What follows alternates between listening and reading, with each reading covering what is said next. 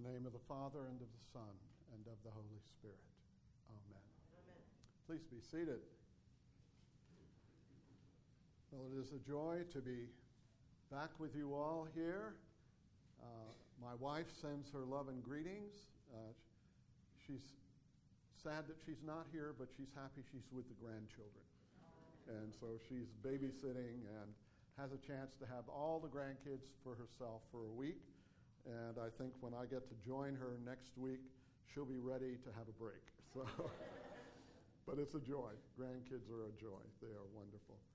Well, I have just returned from the Provincial Assembly, which is the national gathering of all of the bishops, clergy, and uh, representatives and lay representatives from throughout the Anglican Church in North America. Uh, it was a phenomenal gathering. Uh, we're a relatively modest bunch.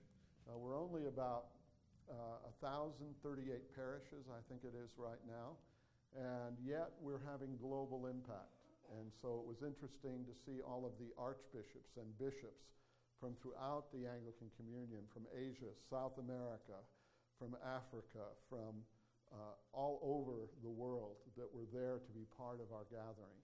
And two of the significant things that happened one is we now have a prayer book. And so we praise God for that. Uh, for 10 years, they've been working very diligently, and this is an incredible work of worship and prayer and scholarship, and it's going to be a blessing. Different provinces from throughout the Anglican Communion are already asking for copies of that, along with the Catechism, which we have produced. And there's even more coming with the Catechism. They're about they're working on now a children's catechism which I'm very excited about, that parents can use with their kids, or grandparents can use with their grandkids. And so that's really uh, exciting. We also were celebrating the fact that our Archbishop Foley, who is the Archbishop, our uh, head of the Anglican Church in North America, uh, was officially elected as the uh, head of the GAFCON movement within the Anglican Communion. And the GAFCON movement comprises about 80% of the world's Anglicans. And think about this who did they ask to be the head of the movement?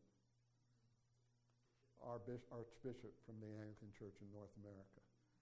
And so when people say, Are we truly Anglicans? the answer is absolutely. We have a prayer book, we have a catechism, we have an archbishop who's been elected by all the other archbishops to represent them. And so God is just doing amazing, amazing things. And so we have much, much to be thankful for. And so we, want to be praying for the Anglican Church in North America. We want to pray especially for Archbishop Foley. Uh, Archbishop Foley is not only the bishop of the Diocese of the South, he's the Archbishop of the Anglican Church in North America, and now he's the presiding bishop of the whole GAFCON movement worldwide. And so we really do need to be praying for him, especially, excuse me, that he gets some rest. You know, he's got three incredibly impossible jobs, but his leadership is being recognized worldwide. And so I am excited about what God is doing, and I am just privileged to be a part of it in some small way. And so what you are doing here at Christ Church is more important than you know because you help strengthen the ministry of the Anglican Diocese of the Great Lakes, and we help the Anglican Church in North America, which is now being looked at for global leadership throughout the Anglican communion worldwide. So the little things that you do day to day here in Christ Church in your own walk of discipleship has global implications. Now you might not have thought about it that way, but that's true. And the foundation for this global expectation is what's talked about in the gospel this morning, where Jesus looks at Peter and say, "Who do people say that I am?" Some John the Baptist, you know, some Elijah. But then Jesus looks at Peter and says, "But Peter, who do you say that I am?" And Peter responds by saying, "You are the Christ of God. You are Christ, the Son of the living God." And Jesus says, "On this rock I will build my church. This is the foundation stone for the life of discipleship and the life of faith. The thing that's exciting about this is if you read the whole of the Gospel of Luke, one of the things that you will discover is this is the decisive, pivotal turning point in the Gospel. Because prior to this, Jesus is speaking about who he is as the Son of God.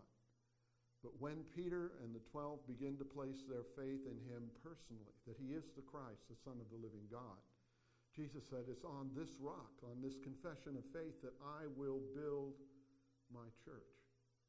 And so immediately he begins talking about the cross. And Jesus begins to talk with them that he will have to go and embrace the cross. And then he turns to them and he looks them in the eye. And he says, If anyone will follow me, you too will have to do what? Take up your cross daily to follow me. And so Jesus is laying out then the life of discipleship and the cost that it will make on the lives of those who follow Jesus. Now, what Jesus is doing is he's laying out the call that we have to be Christ, excuse me, to be cross bearers. That if we're going to follow Jesus, we're going to have to take up our crosses how often? Daily to follow him. And so he's saying, first of all, the gospel isn't just about what happens to you when you die by and by, but it's how you live your life now, day by day, as you learn to take up the cross and make a choice for me to follow me every day that you live.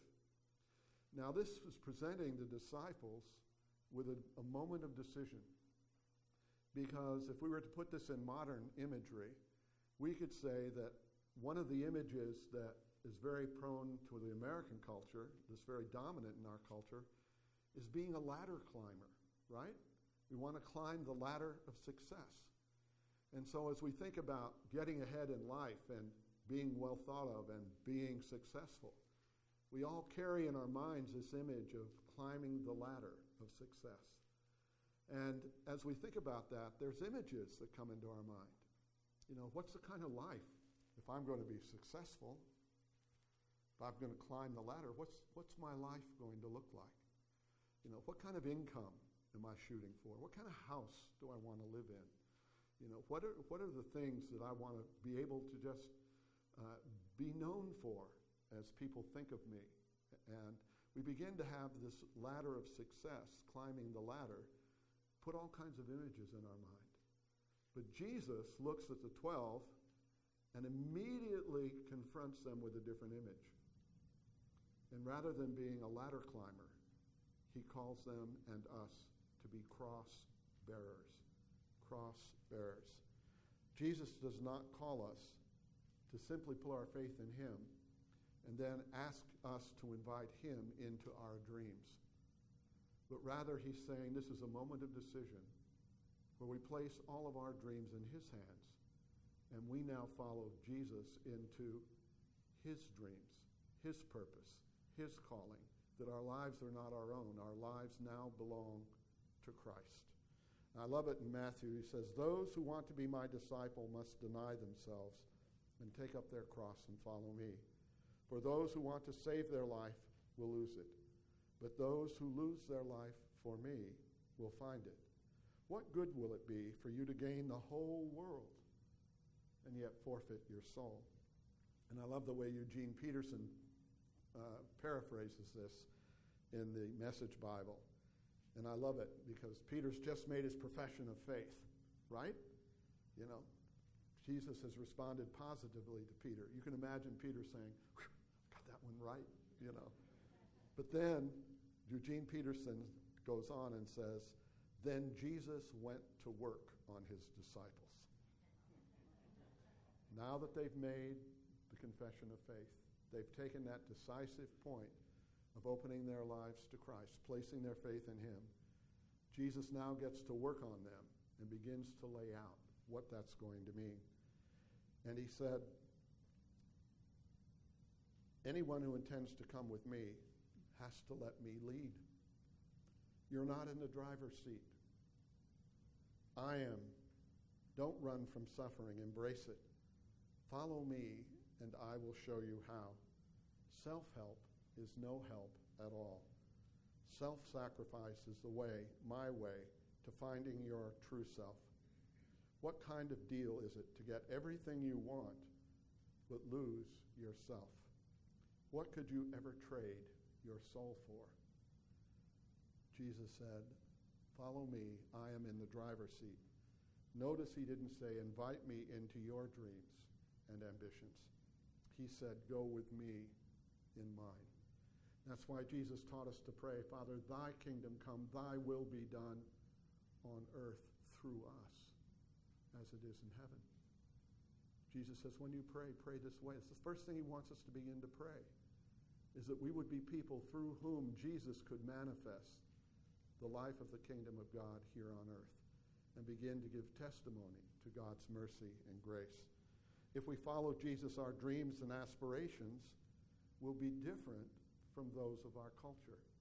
If we're going to be a cross bearer, our dreams and aspirations are different than being a ladder climber.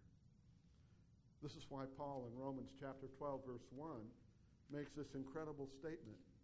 He says, I beseech you, brothers and sisters, by the mercy of God, to present yourselves as a living sacrifice, holy and acceptable to God, which is your spiritual worship. Do not conform to the pattern of this world, but be transformed by the renewing of your mind. Do not be conformed to the pattern of this world. And the word urge or beseech literally means to beg. Paul is saying, I beg you, sisters and brothers, to offer your bodies as living sacrifice to God. And this is a word of grace. He's saying, I don't want you to miss out on all the good things that God has for you. Jesus said, I came that you might have life and have it abundantly. And so Jesus is not calling us into denial on one level, but he's opening us up to a life that's even bigger and broader and deeper and richer than anything we'd ever conceived of because we've taken that step into the life of his kingdom. How can we grab hold of God's best for our lives? Paul says, present your bodies as a living sacrifice acceptable to God. And this sounds harsh until we remember God's mercy to us until we remember before Jesus started talking to the disciples about the cross, what did he do? He told them that, they, that he was going to embrace the cross first. I came across this little piece that really struck me about the cross. And it says, Consider, because Jesus was filled with horror and cried out, My God, my God, why have you forsaken me? We are filled with wonder and cry, My God, my God, why have you accepted me? Because Jesus cried from the cross, Father, forgive.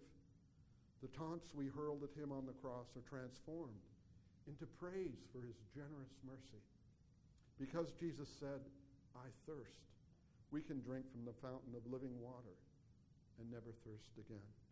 Because Jesus said, Woman, behold your son and felt the pain of separation from his earthly family, we can experience the presence of being united with a heavenly family. Because Jesus cried, It is finished, we can begin a new life. Because Jesus committed his spirit into the Father's hands, God commits his spirit, sends his Holy Spirit into our hearts.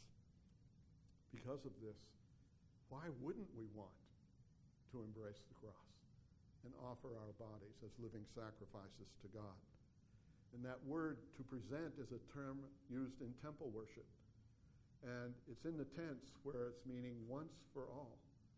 Make sure that this is a settled decision in your heart and mind, that you're offering yourself, your body, your life to Jesus once and for all. It's determinative. Everything else that you do in your life will be based on this decision that you make.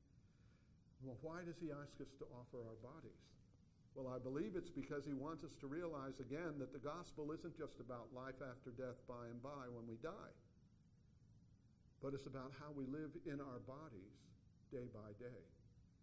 And so it isn't about the next life just, but it's about how we live this life now. Paul is reminding us that for a disciple, sacrificial living is to merge with the traffic of everyday living. Well, how can we live this way? Because I can imagine if I was Peter and I was one of those 12 and Jesus begins talking about the cross and we've just made this commitment, and my goodness, what's this going to mean? How are we going to live this way? It's so contrary to what we're used to, to what we know. How do we do this? And then Jesus begins to talk about something else. And he begins to say to them, wait, wait, don't get excited. You still lack something. There's still something missing that's absolutely essential if you're going to walk the way of the cross and enter into that fullness of abundant life that I have for you. And he says, wait until the Father sends the promise from on high. And what is that promise? The Holy Spirit. And that's what we've just celebrated on Pentecost. He said, I don't want you rushing out in your own strength and in your own mind, in your own plans to do the work of my kingdom. I want you to wait until you've received the power of the Holy Spirit in your life. And this is really incredibly important. We have to wait for God to breathe his spirit into us. And life, we are told in the Bible, is found in the breath of God. And so again, we had that image of being a ladder climber or a cross bearer. Another image that we could look at is often in life we're like a speedboat. You know, we turn on the ignition, we gun the engine, and we zip out into the lake and go where we want to go. But what Jesus is saying with the life of the Spirit is rather than being a speedboat, we need to be a sailboat. We need to allow the Holy Spirit to fill the sails, to guide where the boat's going to go, how the boat's going to turn, how the boat is going to navigate the waters of life. When we think we're a sailboat, what we understand is we are created to move in accordance with God's Holy Spirit. And this is a wake up call. Because if we're going to be disciples, the question that Jesus is confronting us with is what are you working so hard to do in your life? What is it that you're working so hard to do in your life? Are you seeking to be a ladder climber? Or are you seeking to be a cross bearer? We need to stop right now and begin to take a look at that.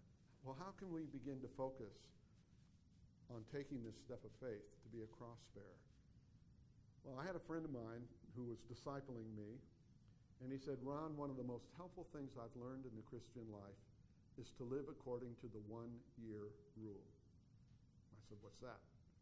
And he says, I sit down, and from time to time, I ask myself if I had one year to live, what is it that I would want to make sure that I got done? You know, what is it that I need to attend to if I had a year to live?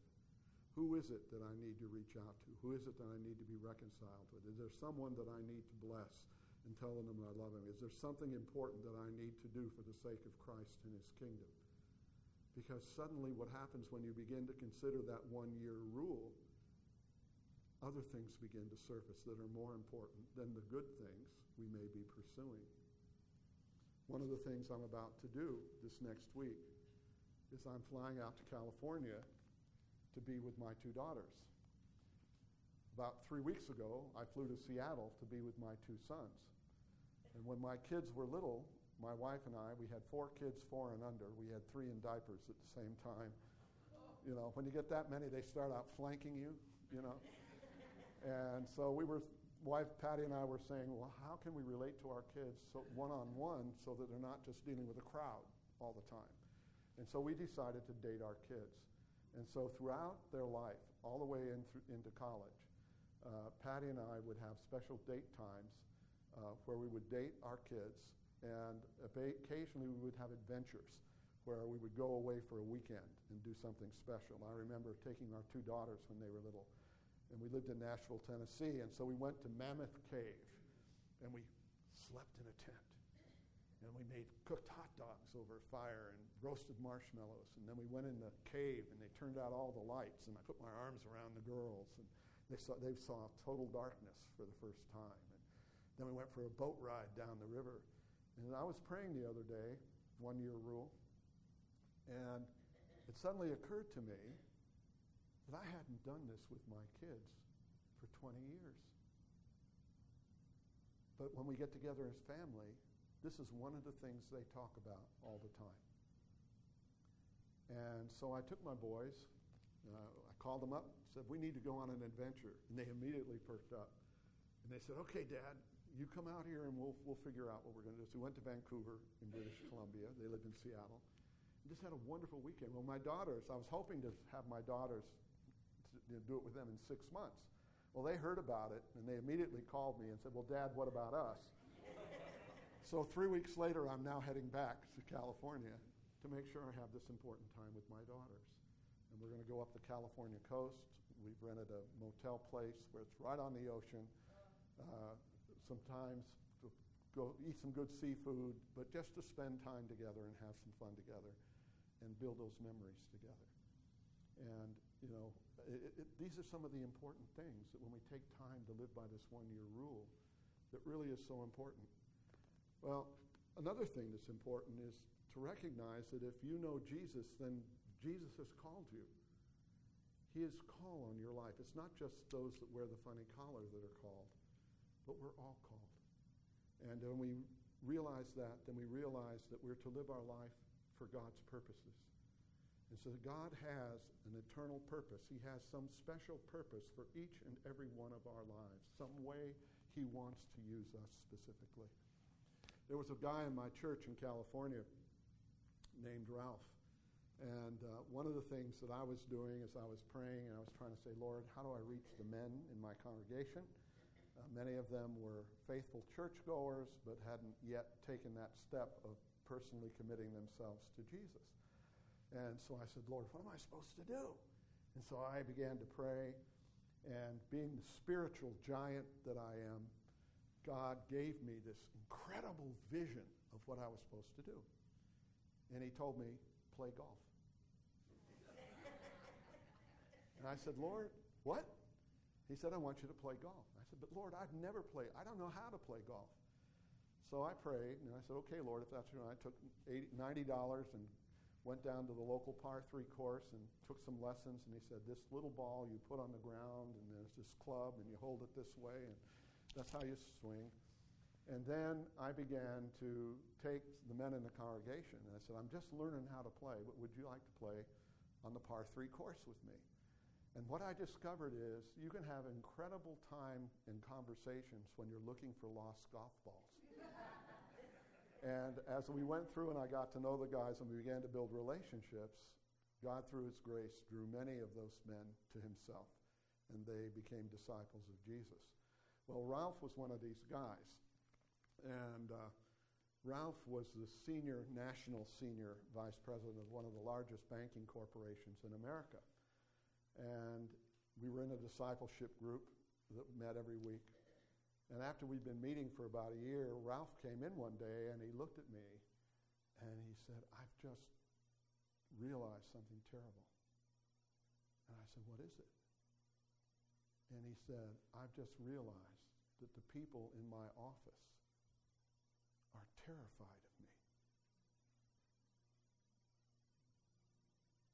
They're terrified of me. And I'm supposed to be a Christian. And Ralph was a hard driving, type A, personality A type businessman who was incredibly successful but had no mercy with his employees or with his competitors. And he said, Something's wrong. And what Ralph began to realize is that he had allowed the world, the business world, to squeeze him into its mold, to do the things he had to do to gain success, which he did very effectively. But now that he knew Jesus, he knew that he needed to live a different way. And so I said, I don't know what to do. And I said, Well, Ralph, I don't either. But why don't we pray? I will pray for you every day. And you pray and ask the Holy Spirit to speak to you in some way. And we'll get together next week and let's see what God says. And so Ralph said, Okay, I can do that. And so Ralph went and prayed. I prayed for him. The next week he came together. And I said, Ralph, what did God say to you? Because, you know, God does speak to his people. Right? You know, he does. And Ralph said, the only thing that's been going through my mind is we've been studying in the book of Genesis about Abraham. And Abraham in his life was constantly building altars to the Lord wherever he went. And I don't know what it is, but I think God has something about an altar that I'm supposed to do. And I said, Well, what does that mean to you? And he says, I don't know. He says, What do you think it means? And I said, I don't know. Because he didn't need a word from me, he needed a word from God. So we prayed. And I said, Let's pray another week. Let's wait until the Holy Spirit speaks to you. And Ralph came back the next week and he said, I think what God wants me to do is to turn my desk in my office into an altar. That my desk could be a place where, as I interact with people, somehow God could work through me to manifest his presence for the blessing of the people I work with. I said, wow, great. How are you going to do that? I don't know. and I said, well, now that you've got your altar, I think what you have to do is to present your body as a living sacrifice at that altar and maybe go into work even earlier than you go in to work and ask the Lord, Lord, how am I supposed to bless my people today? Who do you want me to bless? How do you want me to bless them? So that when I interact with people, I have a sense of your presence. And so he began to do that. And the, over the last years in, his in the corporation, uh, one of the things I can tell you is whenever I would go up and visit with Ralph or we'd go out to lunch or something, I would have employees come to me and they would say the things that Ralph had been doing for them to help them. And when he retired from the corporation, he asked me to come and be present at the retirement dinner. And there was testimony after testimony after testimony, not just to his business acumen, but from the employees as to how Ralph was there to help them in a family situation, how he supported them, how he had helped change their lives in a positive way. Don't let the world squeeze you into its mold. But present your body as a living sacrifice, holy and acceptable to God. And allow the kingdom to shape your life. Well, it gets even better. Because when Ralph retired from his corporation job, he moved to Arizona. I was deeply sad to be losing my brother uh, in one way, and so he moved away to Arizona. And as he was living in Arizona, uh, the place where he lived had lots of farms. And he noticed the poverty in which a lot of the migrant farm workers lived. And using all of his business acumen and his financial skills, he developed a whole number of housing areas for migrant farm workers and their families so they could live in decent conditions. And I went, Ralph and I talked about this. I just sit there smiling that's what God does. You know, little things that we do, we don't realize that they're important until God begins to grab hold of us and we realize that we have to make a decision. Are we going to be ladder climbers or are we going to be cross bearers? I want to be like Ralph in my life. I want my kids to look at me and know that they're important in my life.